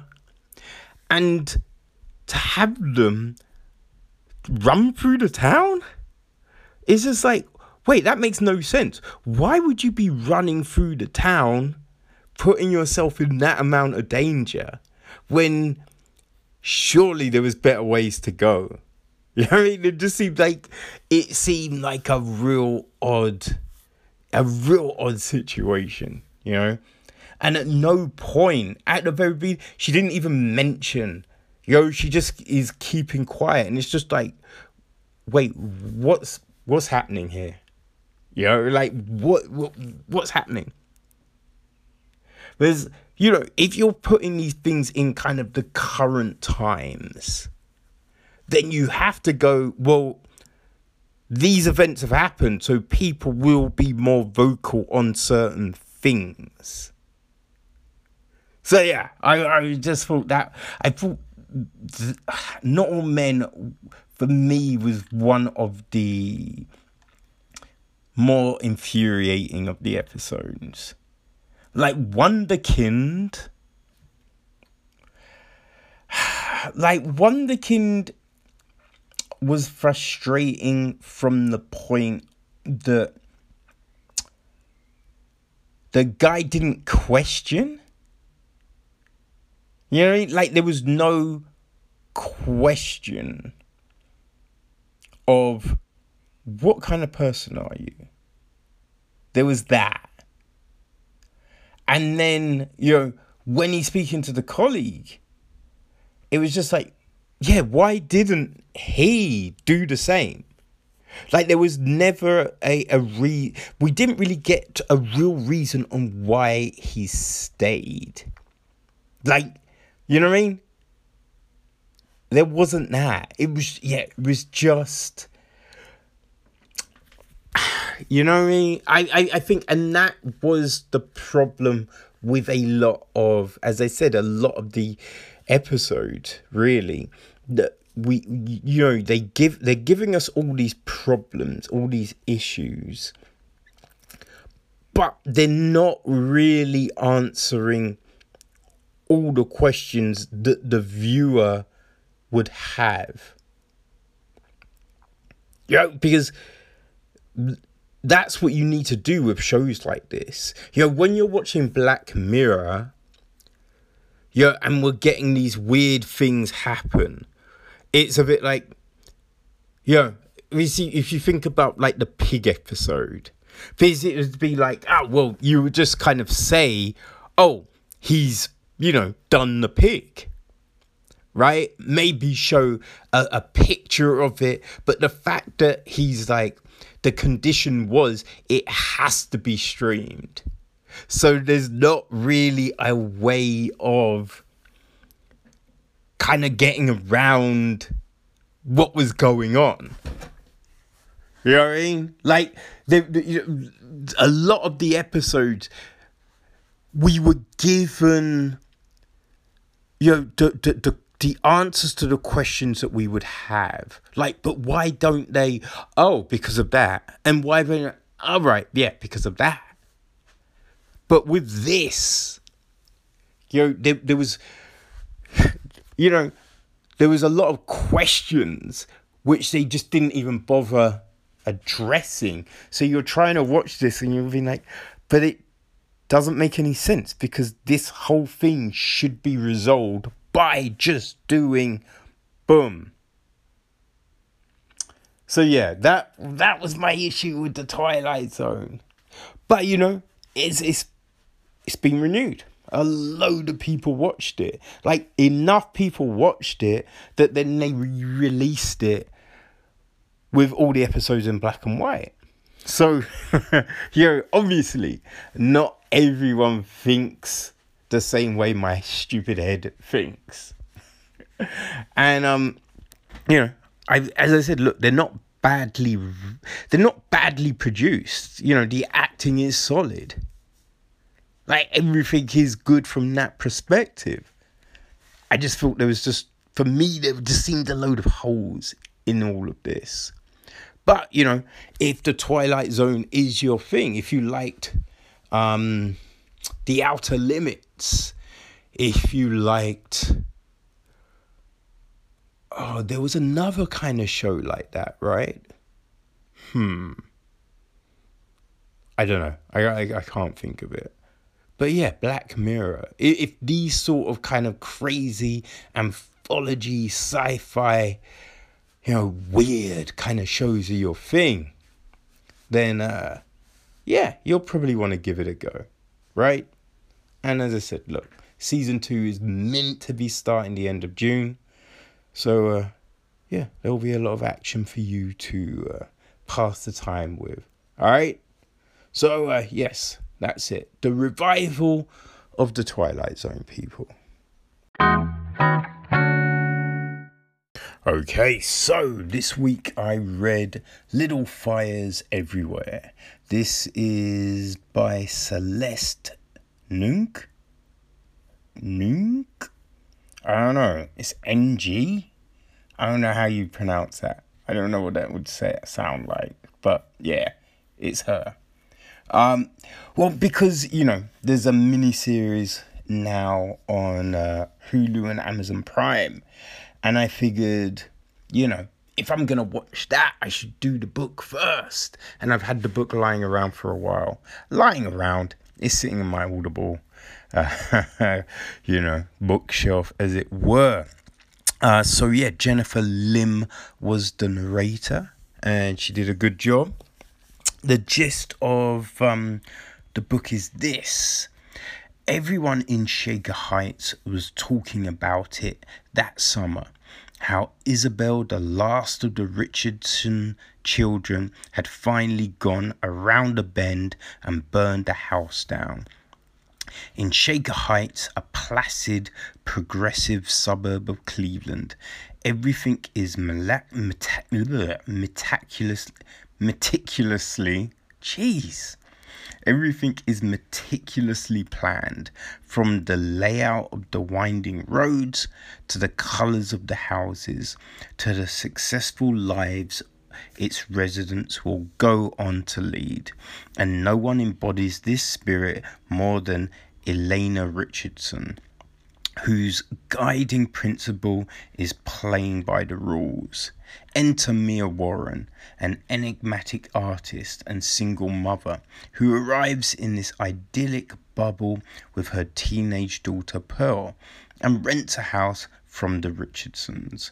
Soon, Mia and Pearl become more than just tenants. All four Richardson children are drawn to the alluring mother daughter pair. But Mia carries with her a mysterious past and a disregard for the rules that threatens to upend this carefully ordered community. When the Richardsons' friends attempt to adopt a Chinese American baby, a custody battle erupts. That dramatically divides the town and puts Mia and Mrs. Richardson on opposing sides. Suspicious of Mia and her motives, Mrs. Richardson becomes determined to uncover the secrets in Mia's past. But her obsession will come at unexpected and devastating costs to her own family and Mia's. Little Fires Everywhere explores the weight of long held secrets and the ferocious pull of motherhood and the danger of believing that planning and following the rules can avert disaster or heartbreak. So, um, yeah, that's it. I think the book came out in 2017. Um, and the the series kind of I think it was earlier this year. So I don't know, man. I'm I'm assuming a lot of people probably um, read this because yeah, I think the book won a copious amount of awards. It's interesting in um, you know the bio kind of thing, the synopsis. That's the word, the synopsis. That it's kind of saying that um, Mia, you know, doesn't play by the rules. Because really, when you break it down, there's not many rules that she actually breaks. You know? I think the biggest rule is probably the secret. That's probably the, the main thing. There's not a lot else in in the story itself that's like, oh, and she did all of these crazy things. Like she tells the kids about a prank that she pulled. But that's kind of it. Like and that was when she was a kid. So to be like, oh, she she doesn't play by the rules. Mm. And then, you know, Mrs. Richardson I you, you could say she plays by the rules, but kind of a bully as well. You know, what I mean? so it, it's very subjective, really. I mean, in the, I guess, the context of the story that you want to tell, like that narrative works, right? And um, yeah, I guess that's the big thing, you know. So with this, I would say that I I like the flow of the book. I well the flow of the writing. You know, Celeste NG, um, yeah, her, her kind of the way she writes, the words she uses, you know, it works. You know, it helps to tell this story. I like, and the story itself isn't bad, right? It's not a bad story. I, I do feel that you do kind of know what's going to happen. You know, like there's certain bits that when they come up, you're like, oh, well, obviously, you know, something off is going to happen like that i guess the whole relationship between pearl moody trip you know you you get how that's all gonna play out you know? And i think as soon as hmm well i mean i think straight away you know there's something going on with mia and pearl right? You you know there's some sort of secret and how it's all gonna play, and especially when we get to um, the whole baby situation, right? As soon as you get there, I think it's um, yeah, it, it becomes a bit obvious right? And I, when I say, I mean Bebe's baby situation. You know, it, it, it's just like, eh, okay, right? Because, yeah, there, there, there's, I don't know, it, it's just the way that part of the story was kind of written. The interesting thing, though, right? There's a lot of interesting things I kind of felt because you had that. You had the Bebe situation that obviously kind of ties into the secret. It's not quite the same, right? So, yeah, when you look at that situation, mm, you know, it is a tricky one, but yeah, it wasn't right what happened. But the question that I thought was odd is the fact we never see Mia throughout that. Throughout, you know, what happens, we don't have her reflecting. And I kind of feel there would be reflection, especially with the end. Because at the end, it's just like, oh, do you want to go and see? Yuri? and it's just like, whoa, whoa. If you mean you you come to that because hey, she didn't have to tell Pearl anything at the end, really. Like uh, you know, I think you could have played around the lines there. You know, drops a some of the story, but you know, skirted around the rest. But she chose to tell it all. So you're kind of thinking, so there's been reflection She's been thinking on the whole situation. So why wasn't that played out? You know what I mean? Like we we knew it you know, by a point the secret is out to the the reader. So you can have Mia reflecting on the situation. And it's odd that she we don't have that. You know what I mean? It, it, it's just like huh? But she would. Like, why wouldn't she be, you know, forming that correlation between the two incidents? Because it would be there. You'd be thinking about it, obviously, right? Especially if, you know, you've been moving around and avoiding places because of that thing. So there's that. The I think one of the other big things here is the kids. Because, you know, I think we're told like they're not stupid kids. You know? like I, I you know the only difference is I think it's just like Moody isn't athletic. You know, he's not a sports person, but like, yeah, we're not told the kids are stupid.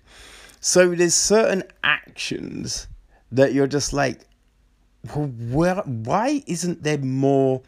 Because they know, like, anyone should know what's happening. Firstly, Lexi.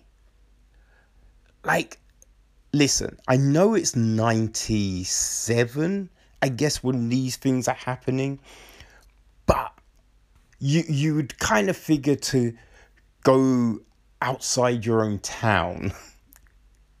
you know I mean? Like, you you'd make a trip to the next town along at least to do some of that stuff. You're the fool, right? So there's that. Then at the clinic, when it's Pearl's name, right? It's Pearl, like, if Pearl isn't an idiot, Pearl, like, you know, she must see that what the fuck is happening. Because it's like, oh, Pearl, oh, please, can you take me here? Oh, I just want you to come. I don't want my other friends to do it. Oh, okay. You know, you could, you know, I guess you could buy that. But then when they get there and then it kind of transpires what's been done, there would have been something. Know, there was a little bit, oh, you used my name. But then that was it. And it was just left. And it's just like, huh? Like, because, you know, she's not tight really with Lexi. I mean, Lexi's done some things, but you know, Moody is the one she's the tightest with. So I don't kind of, it doesn't feel that she would completely just crumble to Lexi's whim on that, and especially that. You know what I mean? It's just like, what? So yeah, that all seemed a bit weird. And again, like Moody.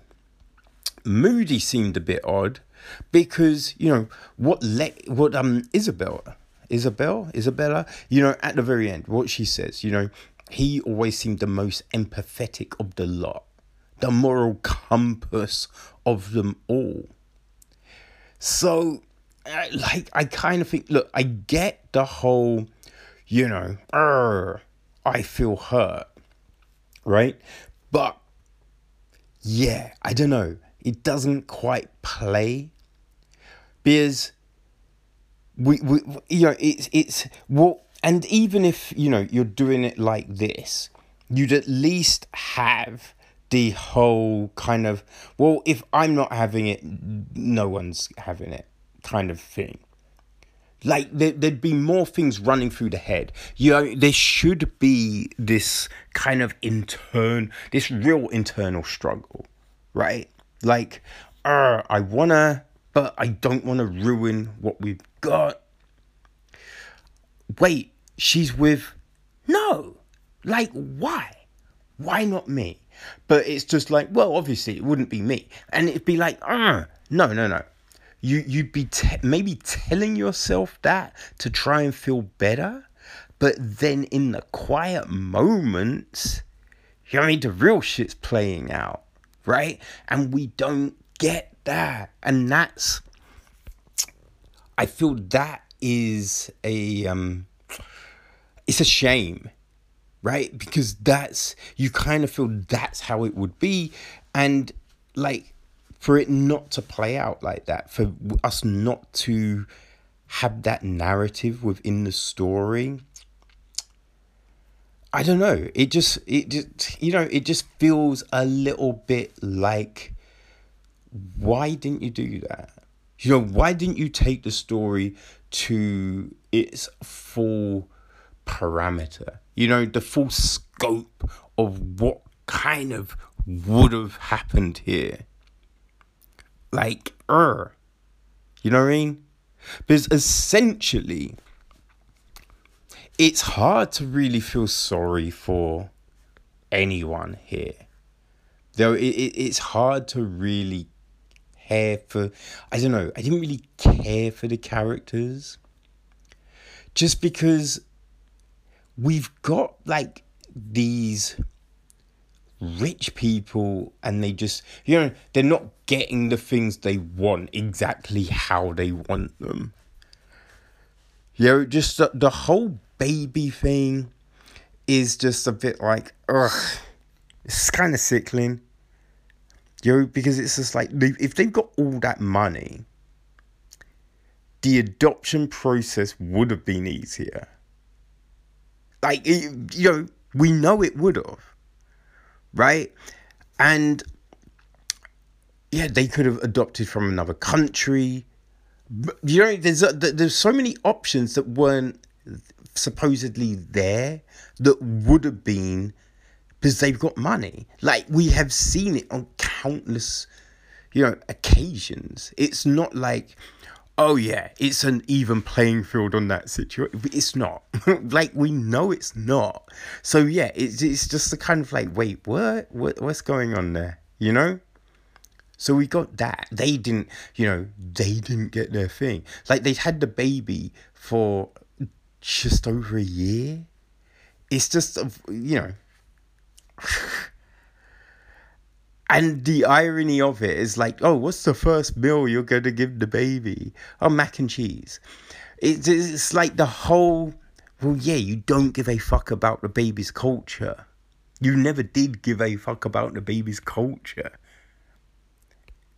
Ah, so, like, you don't care about them, right? And the Richardsons, well, it's just like, oh, I'm protecting my friend. Right? I'm protecting my friend. So I'm going to go and destroy this other. Like, it was a weird thing. Right? It, it doesn't really make any sense. Like, to go down that rabbit hole doesn't make any sense. Like, you're lo- looking at it and you think, okay, like you want to discredit Bebe. Why are you trying to discredit Mia? Because it's like Mia works for Bebe. So why wouldn't she be why wouldn't she tell her? Like why wouldn't she you know what I mean? It's like you're helping your friend, she's helping her friend. So the whole thing of oh, I'm going to destroy her was an odd it was just an odd kind of direction for it all to go in, just to kind of get these secrets out. It, yeah, it was like, huh? Like, why? And to go to the lengths Yuri to visit the hair, like just all of that. And then, you know, at all the time, like you're having those parts of the story, and then we're just getting, oh, and she felt really sorry for them. And it'd be like, mm, but she, no, but she wouldn't. Right? They, like to have remorse, you wouldn't be doing those things. You know? Like, if you really wanted to kind of have this thing unravel like that, you would have to kind of for it to make any real sense to her have her start it, have remorse and stop. But because she'd opened up this whole situation, then it just takes on a life of itself. You know what I mean? That would have been a bit more okay, fine. But so, like, you can't have it like, oh, yeah, she feels remorse for these people, but then continues to do what she's doing because it didn't. Yeah, the, the, the want to do that doesn't make any sense. Just doesn't, you know what I mean? Just doesn't make any sense. It's just like, what? And then, you know, when she goes to the friend for the information, like, uh, just as soon as it's like, oh, it's a call, it's got to go downstairs, you're just like, ugh. It's just, you know? It's just like, you might as well have just written it how it was meant to go down because that was just, I mean, it's not. It wasn't a great thread, you know. Wasn't a great thread. So yeah, it's just like, yeah, it, it, it these these things are the parts of the book that just didn't really play out for me. Like the sense of them were just a bit like, huh? Odd. And, you know, like the Mia situation, because on one hand, we're getting told, oh, yeah, she's this really immensely talented artist. And her work can get sold for a lot of money but then it's just like oh and they can't afford a bed and they you know they can't afford a sofa. And it's just like wait what is it? You know either that she's mad talented and she her work goes for a lot of money or they or, or she's she's a struggle like have one or the other. Because if she's mad talented and her work can sell then she'd have a so like you know I mean? You can have it that she's not into material items, so she doesn't want a TV. She doesn't want this. Bum bum bum bum bum. But to play it like they're dirt poor. It, yeah, just these things. There's a they, they don't make any sense. Maybe I've missed a lot. I don't like I don't feel I did. I don't think I, I missed parts of this story. But yeah, these things didn't make any sense to me. And so yeah, I'm reading a book and I'm just like wait, why? Like, huh? Hmm. You know? And to have like Lexi and Brian split up, just the way that happened. And it's just like. And then it ends like that. You know, it's, it's just, yeah, just these weird situations.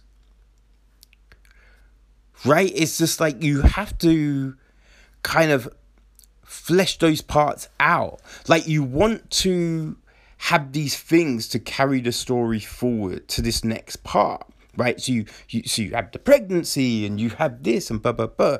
But then what about the rest of that narrative? Yo, what about that? Like between Lexi and Brian, because it just kind of just went like me, all just falls apart, and we don't really get a proper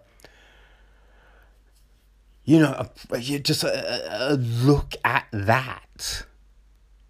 Just that car bit, and then boom, it's done. You know? Yeah, I don't know. These are the yeah. As I said, look, these are the things that uh, didn't kind of play for me. But look, I can see why a load of people like it. Yeah, for real, I definitely do. And I would say like fans of like an American marriage, you know, they, they yeah, you, they would like it for sure.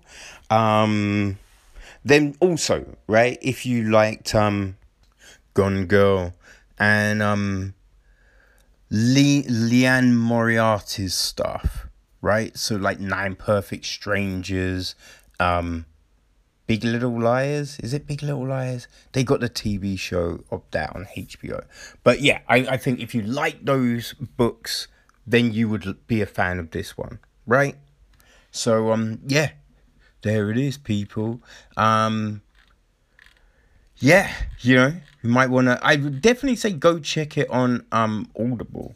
Yeah, I did like uh the way that was kind of read and put together. So um, yeah, little fires everywhere. Uh, yeah, go check it out if it sounds like it could be your thing. All right, cool, cool.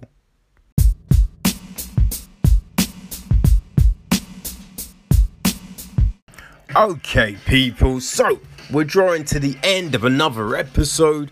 So let's, let's see what's happening in the TV realm uh, before we go.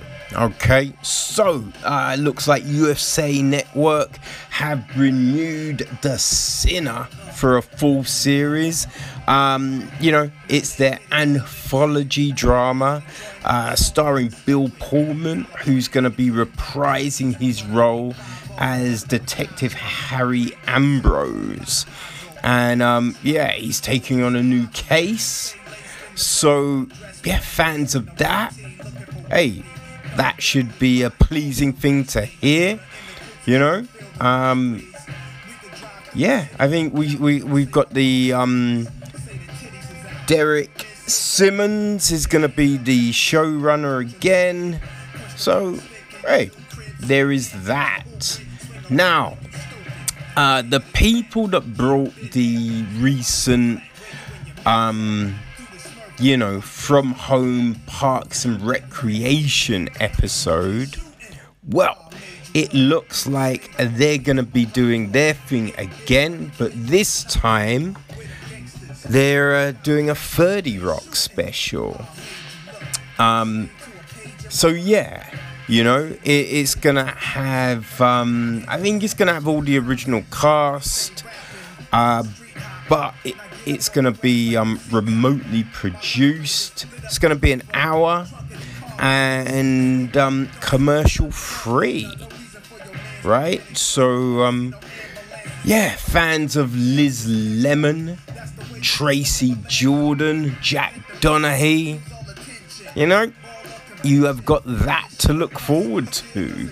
And um, supposedly there's going to be some special guest appearances and all of that. But uh, yeah, no, no real word when it's gonna be hitting. But I imagine you know it will be at some point soon. Um, yeah. So uh, keep an eye out for that one. All right. Uh, so I I think this is slightly confusing.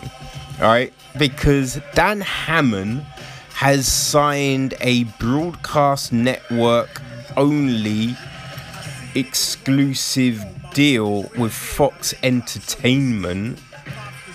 Um, and as part of that deal, he gets a full commitment on an animated series, which um, he's working on and will launch next spring, you know, so tw- no, sorry, next spring. Next spring's 2021. No, this will be 2022. Um, so it's gonna be um, created by Bento Box Entertainment. They're gonna be taking care of all the animation and all of that. So uh, yeah, no word on what the series will be about and all of that. But I don't know. Like, yeah, I'm kind of like, is Fox Entertainment still a part of Disney? That I'm confused about. Hmm. Now, what I do know, right? Hulu and 20th Century Fox Television, now they're working on something, right?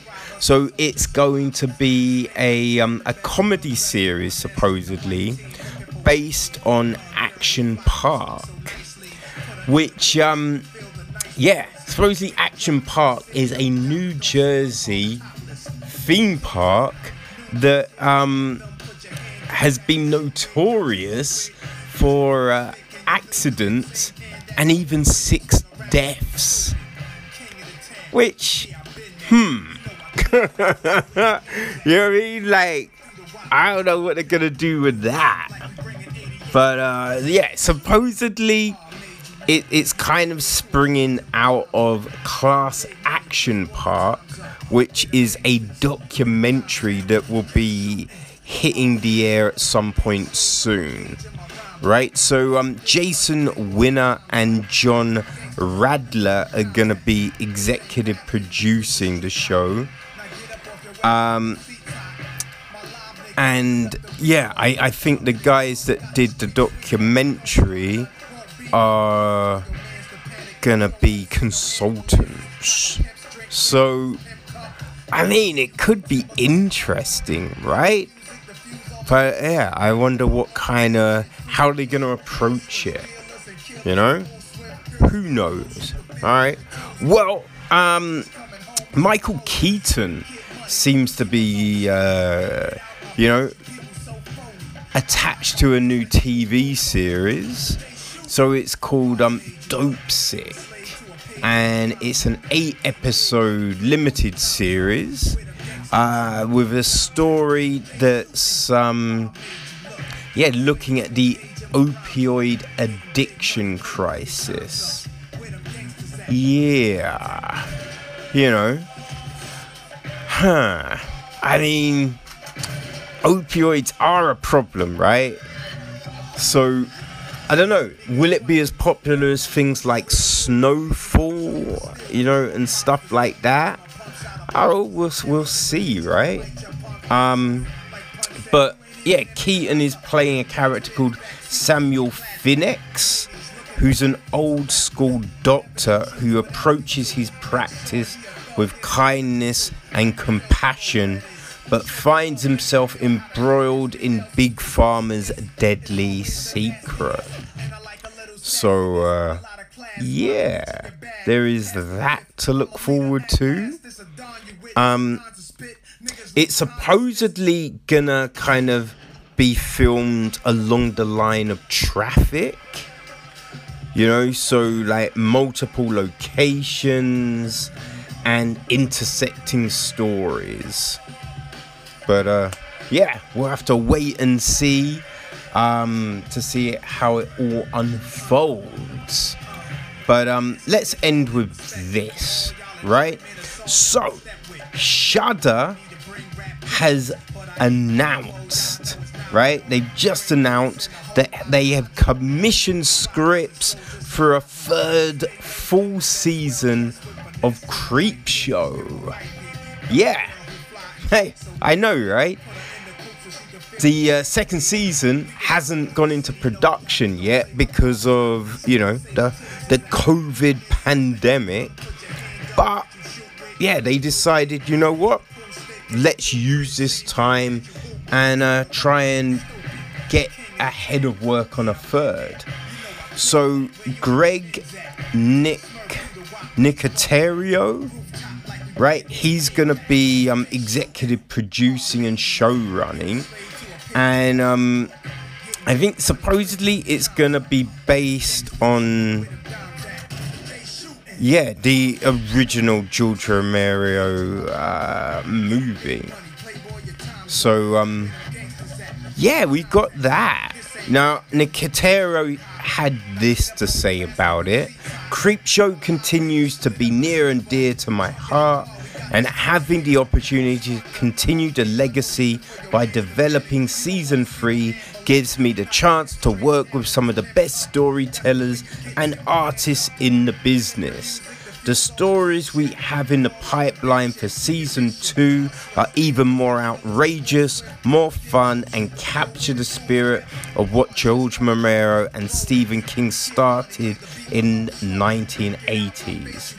Um, yeah, and you know, Shudder GM Craig Engler said, although season two is on pause while we wait until it's safe to go back into production, we wanted to use the time to start work on season three scripts to let Greg and his amazing team get as far ahead as possible. So, um, horror fans, ha, you have that to look forward to. You know what I mean? And um, hey, that's it for this week. But also know, people, uh, we will be talking about a new um, Shudder film on Echo Chamber tomorrow. So uh, yeah, you have that to look forward to. All right, people. Hey, enjoy the rest of your week. Keep safe. Have fun and we will see you again next Wednesday. All right? Peace.